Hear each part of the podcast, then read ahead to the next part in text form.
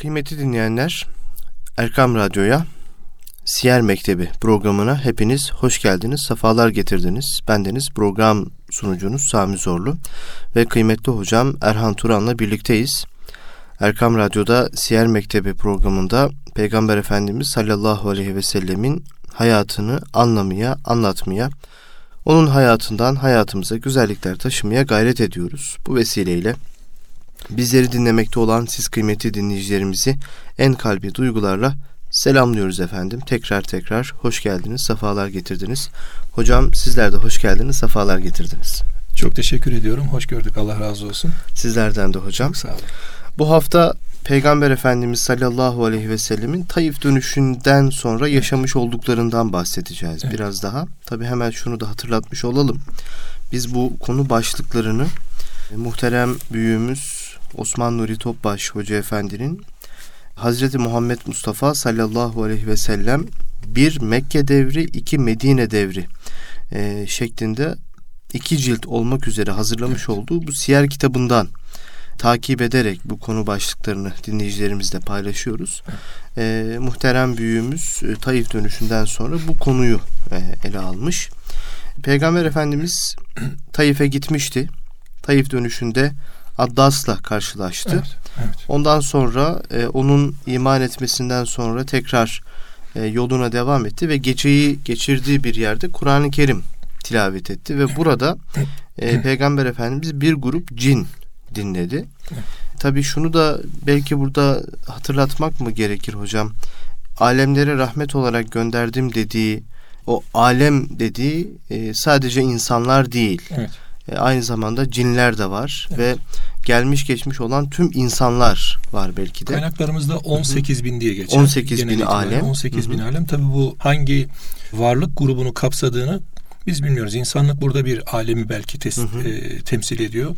Cinler belki bir alemi temsil ediyor. Bunun dışında yani e, ta okyanustaki en küçük varlıklardan gökyüzündeki en büyük o hı hı. göktaşlarına kadar bir yerlerde bir alemler var. Eyvallah. E, onları biz tabi hangisi nedir bilemiyoruz. bilemiyoruz. Onu artık evet. Cenab-ı Hakk'ın ilmi ezelisinde onlar hı hı. her biri için bir rahmettir Hazreti Eyvallah. Burada neler yaşandı hocam? Cinler e, bir grup cin Peygamber Efendimiz'i dinledi. Kur'an-ı Kerim evet. tilavetini dinledi ve daha sonra neler yaşandı? Sizden dinleyelim buyurun.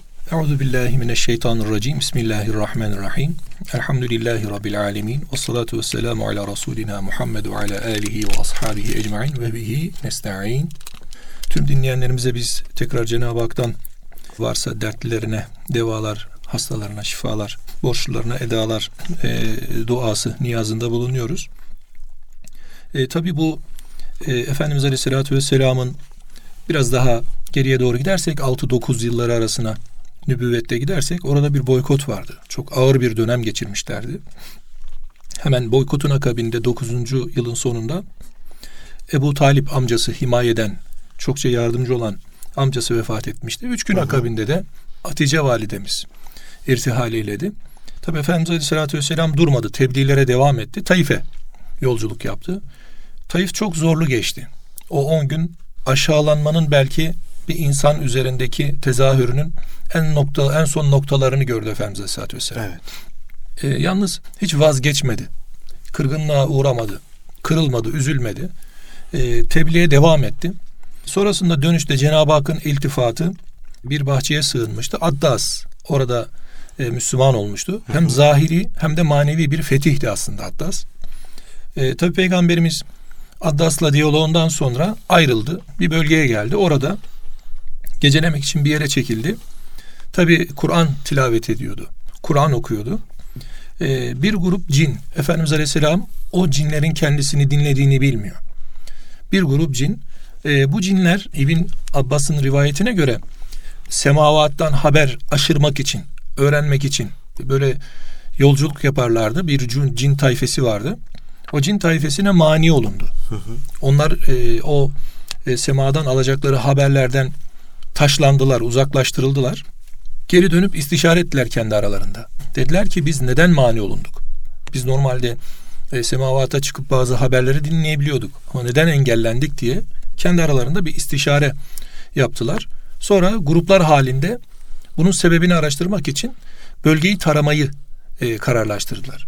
Ardından bölge içerisinde e, her bir grup başka bir tarafa e, meyletti. Akabinde de Hazreti Peygamber aleyhissalatü vesselama da bir grup cin gelmişti. İşte o grup Hazreti Peygamberi tilaveten dinliyor.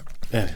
Daha önce böyle bir müstakil bir e, çalışma yapmıştım bu cinlerin Peygamber Efendimiz'e tabi iyiyetiyle alakalı. Bir yerde şuna rastlamıştım. Ne kadar sahih bilmiyorum. Aslında detaylı bir araştırma da yapmak lazım bunun üzerine. Mardin Nusaybin bölgesi cinleri olduğu söyleniyor. Hmm. Bu Peygamber Efendimiz'i dinleyenlerin. Hmm. Mardin'in Nusaybin bölgesindeki cinlerin gelip Efendimiz Aleyhisselatü Vesselam'ı sema ettikleri, dinledikleri e, rivayetlerde var gibi. Ama önemli değil. Yani neticede e, bir cin tayfesinin Efendimiz Aleyhisselatü Vesselam'a kulak vermesi. E, Tabi peygamberimizi onlar dinlediler. Dinledikten sonra biz daha önce böyle bir kelam dinlememiştik dediler. Çünkü onlar ömür olarak da uzunca yaşadıkları için ve kendilerinden önce de e, olan bilgileri, malumatları bildikleri için e, Hz. Musa'ya, Hz. İsa'ya verilen vahiy ile mukayeseten Hz. Peygamber'e indirilen o Kur'an'ın o insicamına, uyumuna, o Kur'an'ın hem e, manevi atmosferine hem maddi atmosferine kapıldılar. Geri geldiler. Gruplarına geri döndüler. Hı hı. Bunların istişarelerini yaptıktan sonra o cin tayfesi Müslüman olmayı kabul etti. İslam olmayı kabul etti ve onlar şehadet ile e, İslam'a girdiler. Tabi tabi Efendimiz Aleyhisselatü Vesselam'a bu durum e, cin suresiyle bildirildi. Hazreti Peygamber e, cinlerin kendi varlığını kabul edip e, peygamberin de peygamberliğinde o sakaleyn dediğimiz e, Resulü sakaleyn yani iki e, o tayfanın da hem Müslüman e, hem insan tayfesinin hem de e, cinler tayfesinin peygamberi olmak üzere Resulü Sakaleyn oldu Hazreti Peygamber aleyhissalatü vesselam. E, bu Sakaleyn ifadesi de farklı anlamlar taşıyor. Ama burada özel manada hı hı. hem Müslüman hem Müslüman hem e, insanlara hem de cinlere peygamber olma hali. Tabi cin suresinde vurgulanan birkaç yer var. Ona dikkat çekmek istiyorum aslında. E, Estaizu billah kul uhiye ileyye ile başlıyor ayet. Cinlerden bir to- topluluk geldi seni dinledikten sonra buradaki ennehu istema'a neferun minel cin. Buradaki istema ifadesi yani dinleme ifadesi aslında bize de bir takım işaretler veriyor. Daha sonra e, yine Ahkaf suresinde onlar ansitu diye geçecek orada da işte susun dinleyin manasında kendi aralarında bir e, susup peygamberi dinleme emri vermişlerdi. Yani Kur'an'ı duydukları zaman Hazreti Peygamber'in okumasını susun ve dinleyin tarzında böyle bir emir e, var. O e, Ahkaf suresinde geçiyor. Kalu ansitu felemma kudiye vellev ila kavmihim munzirin diye geçen o ayette ve ve sarafna ileyke neferan minel cinni yestemi'unel Kur'an felemma hadaruhu kalu ansitu. Yani onlar Kur'an'ı dinlemek üzere geldiklerinde susun dediler. Yani kendi aralarında ses çıkarmayın, gürültü yapmayın. Hı hı. Hani bizde de vardır ya e, her cumada okuruz ayeti kerimede gelir. E, Ensitu leallekum turhamun. Susun, dinleyin. Ve izâ kuri'el Kur'anu festemi'u leh ve ansitu leallekum turhamun. Buradaki Kur'an okunduğu zaman susun ve dinleyin. Demek ki Kur'an-ı Kerim'i okunduğu zaman dinlemenin bir e, farziyeti var. Kur'an dinlenecek. Bir de oradaki sema, dinleyiş bir e, kaliteli dinleyiş olacak. Bizim hadis ilimlerinde e, bir rivayetin, bir hadisin hocasından talebesine okunurken hocasını talebesinin böyle e, dört göz açıp dört kulak dinlemesi, dinlediğini ezberleyip onu güzelce hazmetmesi, müzakere ettikten sonra da hocasına tekrar dinletmesi diye bir metot vardır. Bunun adına sema denir.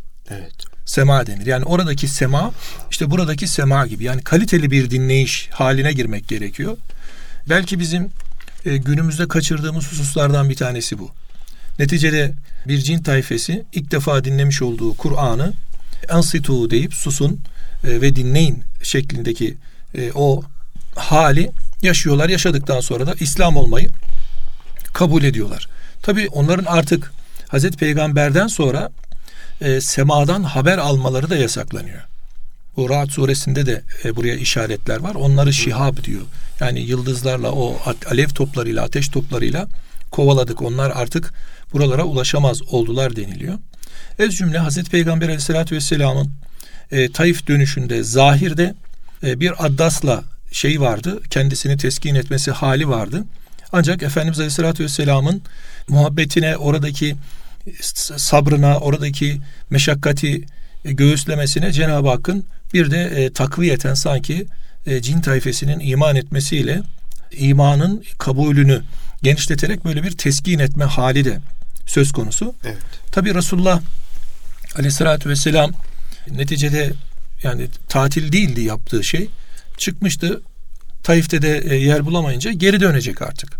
Geri dönecek. Geri dönüş yolunda da bunları yaşayacak ve sonrasında tekrar Mekke'ye girmesi gerekiyor.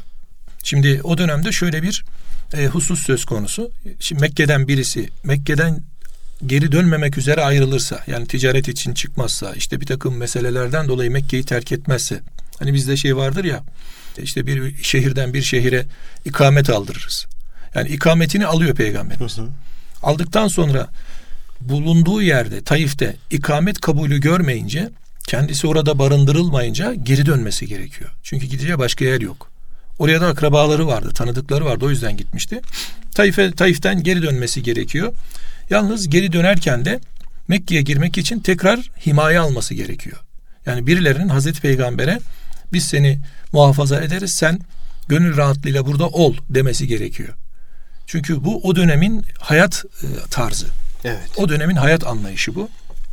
Efendimiz Aleyhisselatü Vesselam birkaç kişiye haber gönderiyor. E, bunlardan birisi Ahnes bin Şerik, diğeri de Süheyl bin Amr e, ve Mutun bin Adi. Üç kişiye haber gönderiyor. Mut'im Hazreti Peygamber'in e, himayesini kabul ediyor. Yalnız ben e, senin getirmiş olduğun davaya müsbet bakarım. Yalnız ben bu dine iltica etmem, ben bu dine girmem. E, sen yalnız benim himayemde kalabilirsin diye Hazreti Peygamber'i o imanla içeriye kabul ediyorlar ve Hazreti Peygamber artık e, Kabe'ye e, gelmiş oluyor. Tekrar iki, e, tavaf ediyor, iki rekatta namaz kılıyor. Ardından da Efendimiz Aleyhisselatü Vesselam e, evine dönüyor. Hatta Efendimiz e, bazen e, Mut'im'in bu yaptığını böyle dile getirip eğer böyle bir hürmet olunacak olsaydı ondan bir esir alınsa ben onları fidye de almadan serbest bırakırım diye iltifatını sunardı. Yalnız Mut'im Müslüman olmadı. Öyle bir ne diyelim nasipsizlik mi artık nasıl e, evet. isimlendiririz bir hal yaşadı. Tabi Peygamberimiz geldi Mekke'ye girdi. Girdikten sonra yine e, söylediğimiz gibi bir kenara çekilmedi. Ardından bu sefer e, Mekke içerisinde kurulan panayırları takip etti. İşte orada Ukaz'dır, Mecenne'dir, Zülmecaz'dır. Panayırlar vardı. Ticaret panayırlarıydı bunlar. İnsanlar alışveriş için gelirlerdi. Senenin belli vakitlerinde e, o dönemler e, çok kıymet görürdü. Resulullah Aleyhisselatü Vesselam da o durumu değerlendirmeye çalışırdı. Yani insanların içeriye gelmesinden istifade ederdi. Onların o imkanlarıyla e, takip edip tebliğde bulunurdu. Onlardan istemiş olduğu temelde üç şey vardı. Efendimiz Aleyhisselatü Vesselam e, Taif'te de yaptığı gibi ve sair tebliğlerinde yaptığı gibi tüm peygamberlerin hasletlerindendir aslında bu. Birincisi onlardan tevhide girmelerini arzu etti. Yani la ilahe illallah deyin. Evet. İkincisi kendi peygamberliğinin tasdikini istiyor, istiyordu onlardan. O da Muhammedun Resulullah idi. Demek ki Resulullah Aleyhisselatü Vesselam'ın temel üç isteği var. Bunlardan ikisi kelime-i şehadet. La ilahe illallah kelime-i tevhidi ardından Muhammed Resulullah şehadeti. Bu haliyle üçüncü olarak da Efendimiz Risalette yardım istiyordu onlardan. Yani Risalet için kendisine yardım edilmesini istiyordu. Muhafaza edilecek hı hı. ve Risalete yardım edilecek. Bu bir ücret karşılığında da olmayacaktı. İn ecriye ille ala rabbil alemin. Yani Cenab-ı Hakk'ın kendisini ücretlendireceğini yani o mükafatın Cenab-ı Hak'tan kendisine verileceğini evet. devamlı vurguluyordu Resulullah Aleyhisselatü Vesselam. Ee, burada peygamberimizin nefsani bir beklentisi yok. Yani Mekke'de beni çok zora sokuyorlar, çok dara sokuyorlar. Bir türlü şurada rahat uyku uyuyamadım. Şöyle sırtımı e, yayıp şöyle güzelce yatamadım. Gideyim biraz istirahat edeyim değil bu. Resulullah Aleyhisselatü Vesselam dünyanın e, geçici olduğunu, nimetlerinin ve lezzetlerinin dünyada kalacağını e, ve e, bununla alakalı ahiretin baki olacağını vurguluyordu ve ahiret e, hedefleyerek devamlı tebliğine devam ediyordu. Bu açıdan da nefsani bir beklentiye kesinlikle kapılmamıştı Efendimiz Aleyhisselatü Vesselam. Tabi bu talepleri kendi nefsi için değildir dedik. Ne içindir peki? İslam'ı tebliğ ve izzetini yüceltmek için. Resulullah Aleyhisselatü Vesselam bir kişinin hidayetini her şeye karşılık görüyor. Yani bir kişinin hidayet olması bütün eziyetlere e, karşılık geliyor Efendimiz Aleyhisselatü Vesselam'da. Tabi çokça red yiyor peygamberimiz.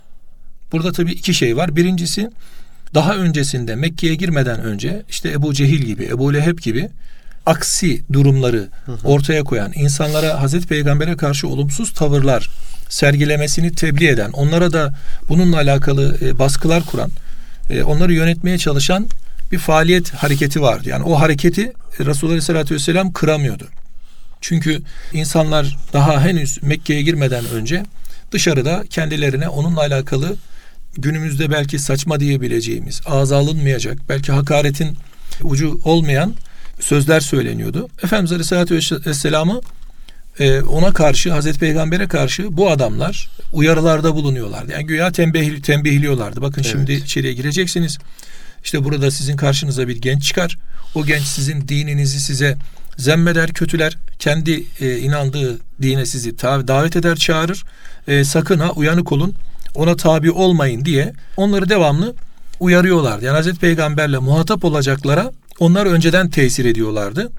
E, yalnız tabi her ne olursa olsun bu olumsuzluklar karşısında Efendimiz Aleyhisselatü Vesselam vazgeçmiyordu. Evet. Davete devam ediyordu. Hatta kendisini e, hasbel kader dinleyenler hayran kalıyorlardı. Çünkü Efendimiz Aleyhisselatü Vesselam'ın burada risaleti tasdikten ve İslam'ı tebliğden başka bir e, şeyi yoktu. Hatta bir defasında e, bir e, kabileden e, birisi Mefruk adında birisi Efendimiz Aleyhisselatü Vesselam'ın bu tebliğine kulak kabarttı. Hı hı. E, Tabi Hazreti Peygamber'e dinlerken şu sözlerle karşılaştı. İşte Allah'tan başka ilah olmadığına sizi davet ediyorum. Benim onun Resulü olduğumu şehadet etmeye sizi davet ediyorum. Ve e, bana emrolunanları sizin kabul etmenizi ve bizi muhafaza etmenizi istiyorum diye böyle tebliğde bulunuyordu. Tabi o adam geldi. Mefruk e, sordu peygamberi aleyhissalatü vesselama. Başka neye çağırıyorsun dedi. Başka ne var sende dedi.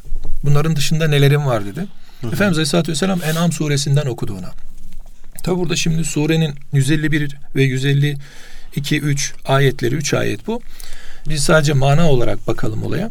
Hazreti Peygamber tabi bunu niçin önemsiyoruz? Bu aynı zamanda bizlerin bugünümüze e, dikkat etmesi gereken, bugünümüzde toplumun içerisindeki bulunan hali özetleyen de aynı zamanda bir maddeler grubu bu. Buradan hemen hemen bir ben e, şöyle bir maddelesek kaç madde çıkar diye hesap ettim. 15 madde saydım ben.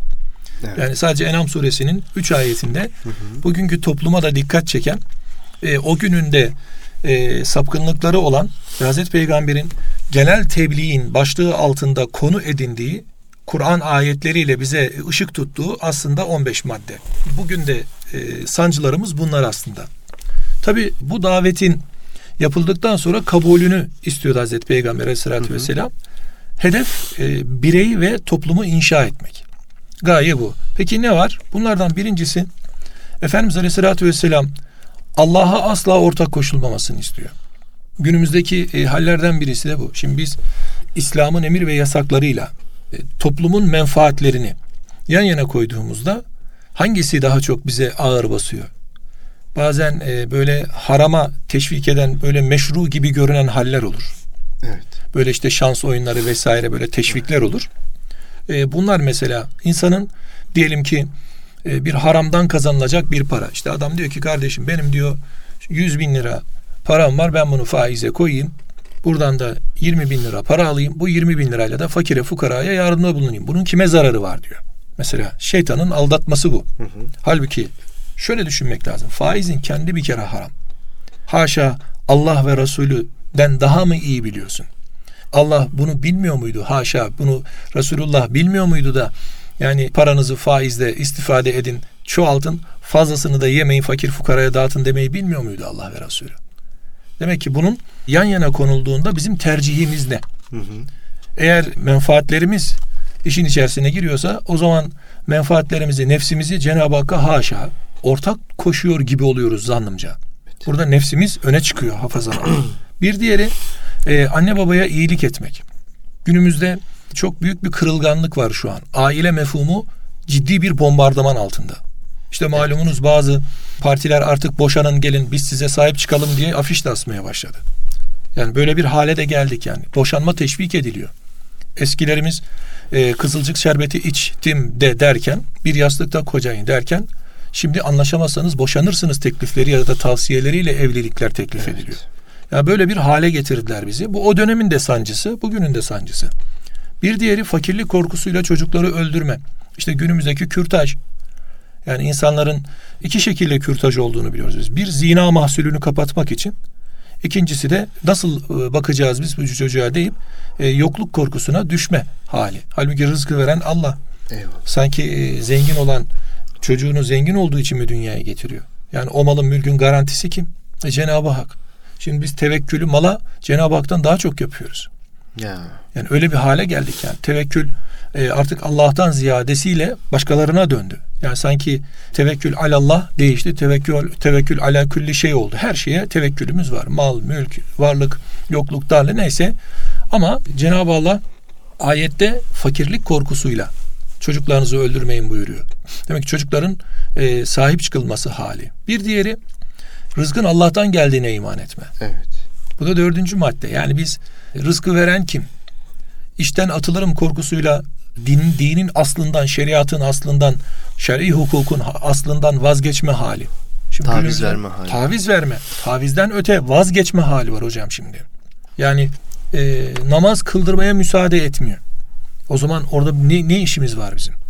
Orada içki servisi yaptırıyor bize. Orada ne işimiz var bizim?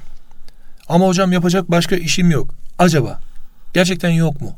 Yani bunu bir samimiyetle bir sormak lazım. Yani bir tarafta bir haram, bir tarafta bir helal. Hangisini tercih ediyoruz? Rızk kimden geliyor? Fabrikatörün e, kendisinden mi? Yani fabrika sahibi mi senin rızkını veriyor? Hafızan Allah. O senin bir vesilen.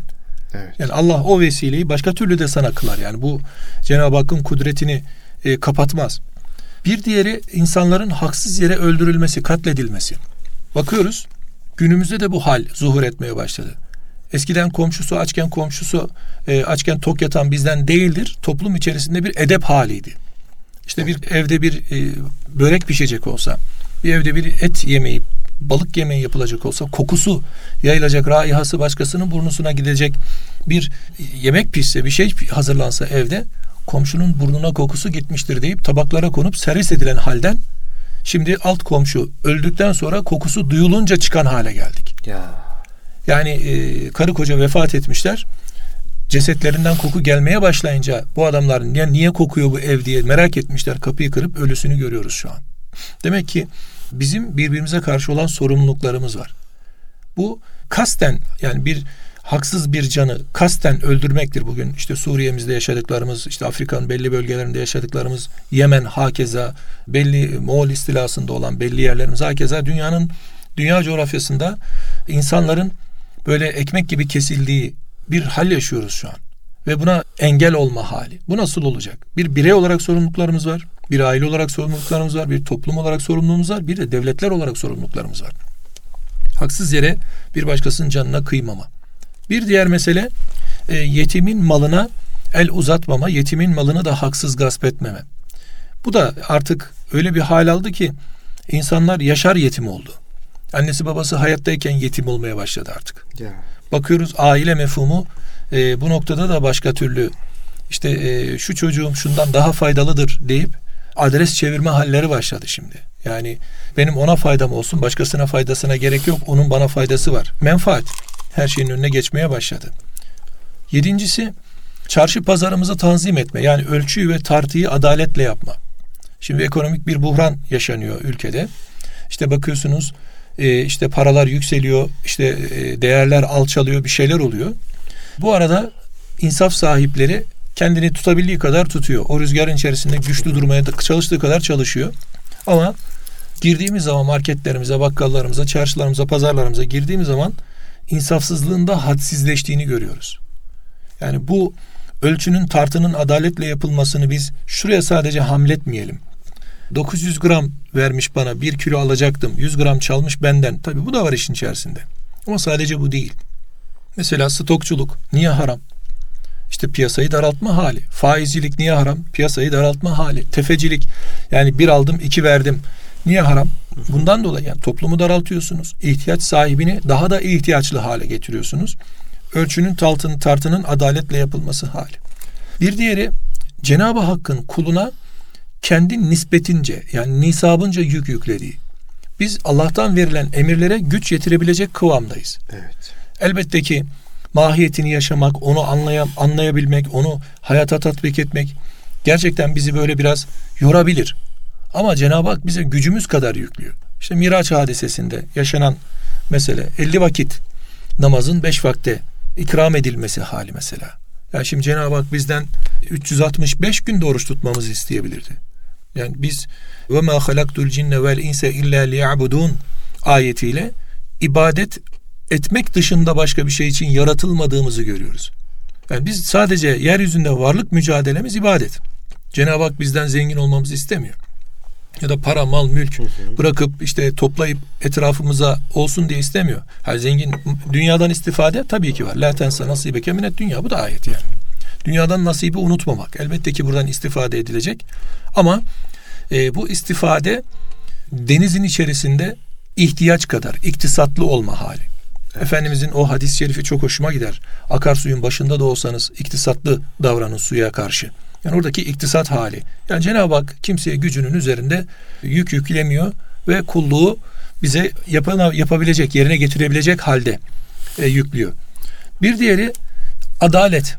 Akrabalık içerisinde işte e, kendi yakınlarımız içerisinde çıkarlarımızın menfaatlerimizin olduğu insanlar içerisinde haksız da olsa adaleti savunma, adaletli davranma, adaleti terk etmeme. Herhalde hak sahibine hakkını verme de diyebiliriz buna. Evet. Ee, Tabi burada bir diğer mesele biz Cenab-ı Hakk'a karşı kulluk sözü verdik. Bir onuncu madde bu. Cenab-ı Hakk'a kulluk sözü verdik. Bu kulluğun sözünü tutma. Kulluk sözünü yerine getirme. Elest bezmi dediğimiz Elestu bi rabbikum kalu bela diye gelen orada biz e, biz senin kullarınız ya Rabbi diye e, şehadete cevap verdiğimiz ve Cenab-ı Hakk'a söz verdiğimiz kulluk yapacağımızı bildiğimiz demek ki kulun e, dünyada kul olduğunu unutmaması. Yani Cenab-ı Hak peygamber bu tebliği yaparken bakın farkındaysanız bireyi, toplumu ve toplumun içerisinde bulunduğu devleti yapılandırıyor ve toparlamaya çalışıyor. Yani ayeti kerime bu şekliyle Kur'an bize bu şekliyle bir e, denge çiziyor tabir yerindeyse. 11. madde Cenab-ı Hak bizden tefekkür istiyor. İyice düşünesiniz diye diyor bunları emretti. Evet. Bizden tefekkür istiyor. Yani varlık aleminde yaşıyoruz. Kevniyetimiz var. Bakıyorsunuz işte gökyüzünde kandillerimiz var. Yeryüzünde bir sürü nebatatımız var, beslendiğimiz hayvanatımız var, istifadesini elde ettiğimiz. İşte bakıyoruz denizlerimiz var. İçerisinde bin bir sırlar saklı. Bunların her birini bir tefekkür etmek gerekiyor. Ee, çok güçlü bir aslında sevap kapısıdır tefekkür. Evet. Yani farz ve nafile ibadetlerden sonra en önemli e, hallerden birisidir tefekkür. Çok ayette var değil mi? Ne kadar az düşünüyorsunuz? Yani e, şöyle söyleyeyim hocam. 114 ayet. Müştak hocam. haliyle tefekkürde 114 civarı.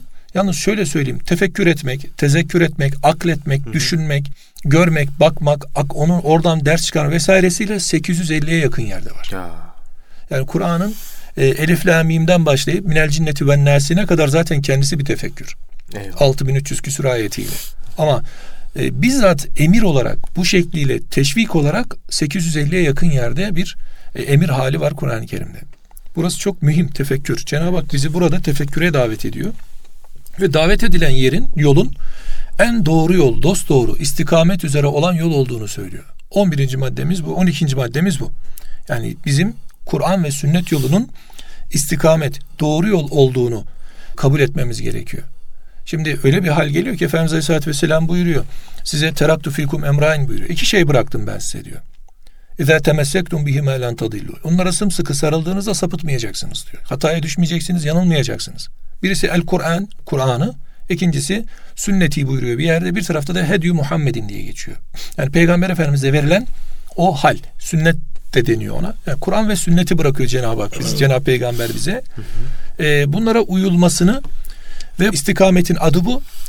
13. madde de bunlara ittiba etmek, uymak.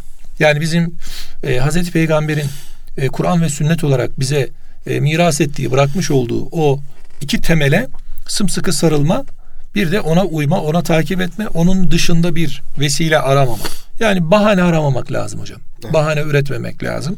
Aman şöyleydi, aman böyleydi deyip yontmaya çalışmamak lazım. Oradaki hak hukuku neyse onu kabul edip o yolda da yürümeye çalışmak lazım. Kula kulluğunda yakışan budur diye düşünüyorum. Ee, burada tabi Cenabı e, Peygamber'in ayeti kerimeyle Enam suresindeki o ayetle benim tespit ettiğim 15. maddede de e, sakınmak ve takva sahibi olmak var. Hı hı. Yani yukarıda biz anlayabildiğimiz kadarıyla maddelendirmeye çalıştık. 14 madde koyduk. 15. madde de bütün yukarıyı özetleyen bir madde. 15. madde takva sahibi olma. Yani Cenabı Allah bizden e, ittika istiyor. Yani kalbin işlevsellik kazanması. Bu ifadeyi sevmiyorum ama anlaşılsın diye söylüyorum. Yani kalbin e, hareket halinde olması. Kalbin canlı durması. Evet. Kalbin manevi anlamda bir takım halleri anlayabilme, kavrayabilme ve onları hayata tatbik edebilme halini kendinde bulundurabilme e, e, hali gerekiyor. Bu noktada Cenab-ı Allah ayeti kerimeyle, üç ayetle Cenab-ı Peygamber de bunu kendine düstur olarak bir tebliğ konusu olarak gelenlere bu panayırlarda devamlı tebliğde bulunuyordu. Tabi bu mefruk bunları dinledikten sonra dedi ki sen ne kadar güzel bir şeyle bize tekliflerde bulundun diye hayretini ortaya koydu. Eğer diyor sana bu kavim bu anlattıklarına karşı yalancı diyorsa asıl diyor iftira eden onlardır diyor. Yani şu yukarıda saydığımız hasletlerin hangisi kötüdür? Şimdi Efendimiz Aleyhisselatü Vesselam daha o dönemde cahiliye toplumu içerisinde üç ayetle bize e, mükemmel bir birey ve mükemmel bir toplum, topluluk nasıl teşekkül eder, nasıl oluşuru öğretiyor. Evet. Şimdi o dönemde bunu mefruk sana ancak bunu sen şusun diyenler, sen delisin diyenler, sen mecnunsun diyenler, sen haksızsın, hatalısın diyenler ancak hata etmişlerdir. Asıl iftira edenler müfteri onlardır. Sen tertemiz su gibisin diye Efendimiz Aleyhisselatü Vesselam'a iltifatta bulundu. Tabi Resulullah Aleyhisselatü Vesselam ona imanı teklif ettiğinde önce kavmimle bir istişare edeyim ondan sonra geleyim sana cevabımı vereyim dedi. Tabi nasip başka bir şey demek ki. Eyvallah. Hisseyi alıyor, payı görüyor ama e, kabul etmiyor. Evet. Tabi bu kabul etmem önünde temel iki sebebi var. Onu da söyleyelim. Birincisi menfaate karşı geliyor. Hı hı. Yani çünkü Müslüman olmak bazı menfaatlerini kesiyor bazı insanlar. İşte biraz önce söylediğimiz halde işte bedavadan hayat sürme, bedavadan bir yerlerden para kazanma, bedavadan e, ne diyelim imkan sahibi olma ya da bir yerlerde söz sahibi olma hali bu menfaatlere mani oluyor. Bir diğeri de bundan dolayı kendisine bir zarar geleceğinden korkma. Hı hı. Şimdi ne yapıyor? İşte ticaret yapıyor. Ticaretinde kesilip kendine zarar verileceğinden korkuyor. Ya da bir dayak yiyeceğinden korkuyor. Bir ne bileyim hırpalanacağından korkuyor. Efendimiz Aleyhisselatü Vesselam'da bunun örnekleri çoktu. Yani o bu tebliğleri yaptı. Yine menfaatini gözetmedi Resulullah Aleyhisselatü Vesselam. İslam'ın menfaatini, tevhidin menfaatini düşündü. Dayak mı yemedi? Üzerine işkence mi yapılmadı? Eziyet mi verilmedi? Hatta bir defasında öyle bir hırpaladılar ki Efendimiz'i. Kızı Zeynep elinde bir suyla gelip elini yüzünü yıkarken şöyle tabii o da bakın şimdi burada dikkat çekecek bir husus da var parantez arası. Zeynep'in üzerindeki örtü hafif açılmıştı. Efendimiz Aleyhisselatü Vesselam onun örtüsünün açıldığını görünce yüzünü temizlerken kızım dedi şu yakanı bir örtü ver. Neden? Çünkü oradaki şiar yani Hazreti Peygamber'e daha henüz tesettür ayeti gelmemiş yani. Daha başörtü ayeti gelmemiş ama iffet var. Neticede Peygamberimiz onun o halinin kendi e, görmüş olduğu o zahmetli halden daha önemli olduğuna dikkat çekiyor. Evet. Yani sen yakanı kapat. Bu geçici bir haldir.